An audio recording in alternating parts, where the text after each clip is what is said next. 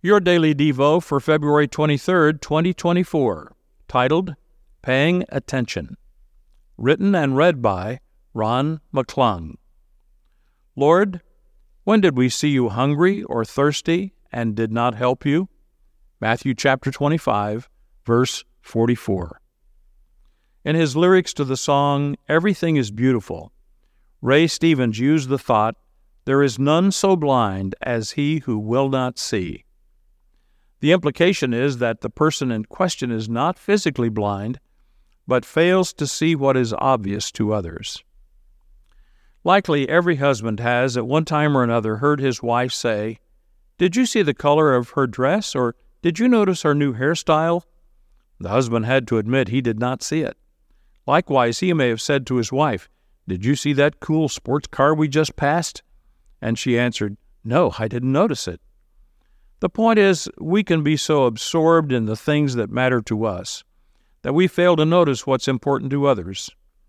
A less charitable way to say it is that we are self absorbed and not open to the needs of others.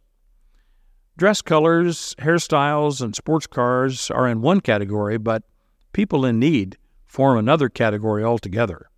No wonder Jesus said, Blessed are your eyes because they see, and your ears because they hear. Matthew chapter 13 verse 16.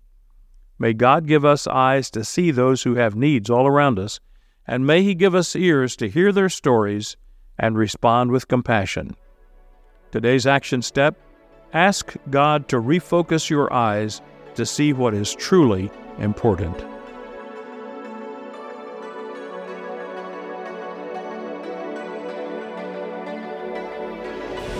This devotional is provided to you by Wesleyan Publishing House and is used by permission.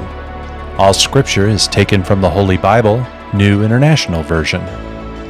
For more information on content use or copyright, visit www.wesleyan.org slash WPH.